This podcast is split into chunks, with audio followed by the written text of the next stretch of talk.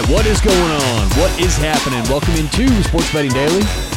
Appreciate everyone joining us on a Friday. Today is the 28th, April 28th, 2023. What's going on out there? Uh, it's Friday. You made it. You made it to a Friday, made it to the weekend. Do you have any plans? You're going to go out and do something? You're going to stay and watch the NFL draft? Maybe. I mean, everyone's obsessed with the draft right now. I love it. I love NFL fans this time of the year. It's great. But uh, whatever you're doing, appreciate everyone joining us today. On today's show, like we do every Friday, uh, deep dive handicap. So we're going to give a pick with a deep dive. Usually on the weekends, Saturday, Sunday, no deep dives, just quick picks, let you get about your busy weekends. But uh, Friday, we like to kind of do one day a week where we give a deep dive, an idea of how we're handicapping these games. And uh, today we're going to talk some NHL. The uh, playoffs, round one's wrapping up. And uh, Toronto is at Tampa Bay tomorrow night. Toronto at Tampa. This is game six in this series. That's what we're going to break down for today. Price on this game, each team right now, well, depends on where you're betting. If you're betting with BettorEdge, obviously you can get VIG free bets. I recommend signing up at bettoredge.com. Put in promo code SBD for a uh, free 20 bucks upon signing up. It's pretty cool. They just put 20 bucks in your account. Bettoredge.com, promo code SBD. But uh, if, if you're betting there, you're not going to get this price. But if you're betting in a typical DraftKings or FanDuel or whatever, it's going to be minus 110 for Toronto, minus 110 for Tampa Bay. Over under is six and a half. Now, the best price you're going to get right now outside of BettorEdge is going to be Bet Online minus 105. Uh, our pick is going to be Tampa Bay minus 110. So we're taking the home team, Tampa Bay Lightning, minus 110. Here's the thing with this game. This is very interesting because seven game series are different. We've talked about this before. They're much different than regular season handicapping. There's a lot of things you got to take into account. Obviously, we want to take the same approach where we're starting from a mathematic point of view, but think about it. If you have a certain price on a game and your team's up for the first two games, there's going to be a lot that changes, right? It's not just math. It's it's it's an art, not a science. If it were e- as easy as just you know plugging numbers into a calculator, a lot more people would be doing this successfully. So you got to factor in how are these coaches manipulating the game plan and changing on a day to day basis, and what are the injuries, and what's the scheme and the X's and O's approach, and how is that changing? So, seven game series, that's the difference. Is regular season, it's so much more what's the power ratings, what should the price be, recent situations, and you've got your number. Seven game series are a lot harder and a lot different because so much changes. And I mean, look, if you think that if you've seen one game or one matchup, we've got the answer, you're sadly mistaken. This is the, the, the mistake that people make betting football because in football, we only get one game. So when the Broncos play the Chiefs and they lose by 20, people say, oh, okay, Broncos suck, Chiefs are good. When when Texas Tech beats Iowa State and covers a seven point spread, people think, okay, there's your answer. They're better. They should have covered. There's the answer. There is no answer. If you play over and over and over, you're going to get wildly different results, as we see in these seven game series.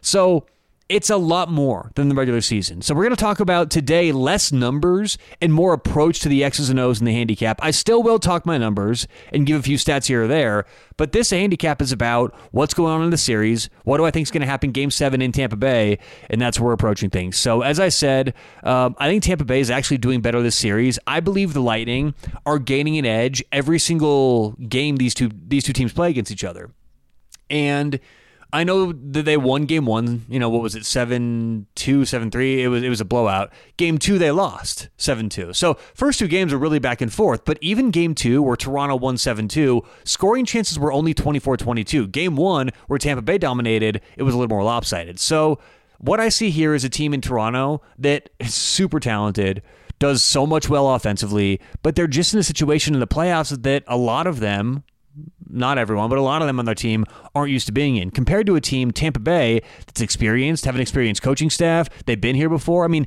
that has to be in the mind of the players, not just the experience, okay, because that's one thing, but the narrative. The narrative is, is, is Tampa Bay is this elite team. They just needed to get here. They'll win, find a you know, figure a way out. And then Toronto is the exact opposite. Toronto's narrative in history has been they get to the playoffs and they choke. I believe they haven't won a playoff series in what since 2004. Uh, that may be a long time. Maybe that's wrong, but it's been a long time. It's been a long time. So you're telling me that doesn't creep into the minds of the players. You're telling me that plays no part when they have a 3-1 lead, lose at home, come back to Tampa for for game 6 I mean, it's right there. If Toronto loses this game, game six, which I think will happen, it's going back to Toronto for a game seven. So that that's not a comfortable position for the Leafs to be in, and they frankly haven't been here before compared to Tampa Bay, which I would say they're much more comfortable. They're, it's not ideal, but they're much more comfortable in this situation.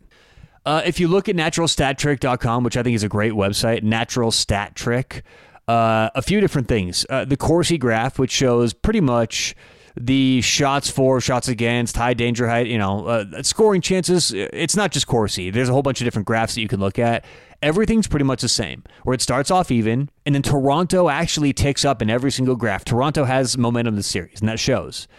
And then last couple games, it's inching more and more towards Tampa Bay. So that's going how I see. Like what I see on the ice matches what I see in the evaluation of the data, which is Toronto started off well and they're losing. They're slipping, losing a bit of their edge the more this series goes on.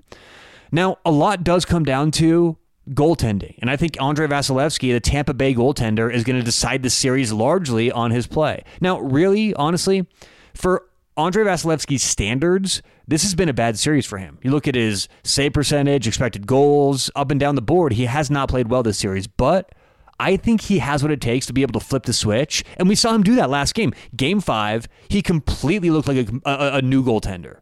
I mean, essentially overnight, completely changed his, you know, so much about how he looked. He, it, it's a different player in the same jersey. That's what it looked like. So I think that he's, you know, I don't see him going back to what he did the first couple games. This is an experienced veteran goaltender and still one of the best in the league. This season in the NHL, he was eighth in GSAA, goal saved above average, and he was sixth in expected, goal saved above average. So he's fine. This team's going to be fine, and if he can play how he did game game five, and the defense can put it together, the team's playing well in the neutral zone. That's what I think this is going to come down to. I think Tampa Bay just as a team has what it takes to bug the, the, the Maple Leafs and force them into situations they're not comfortable in. And that's why scoring's gone down. Look, Tampa Bay scored seven game one. Toronto scored seven game two. Neither team has been really comfortable offensively since then. And don't let some of these overs fool you. It has not been the case this series. And I give a little bit of an edge to Tampa Bay's coach, Jon Cooper. Look, Jon Cooper, I know he rubs some people the wrong way. You know, he's not the most in my opinion, not the most likable coach in hockey, especially since the Avalanche played the Lightning last year. He's just running his mouth. It's like, dude, shut up. But um, and the way he does it too, he's so sanctimonious. He just, you know, he's gonna complain, but he's gonna do it this way. It's like, shut up, Jon Cooper. But I will say, I think he's still one of the best coaches in hockey. Really, really good. Really, sometimes underrated in the market, I believe.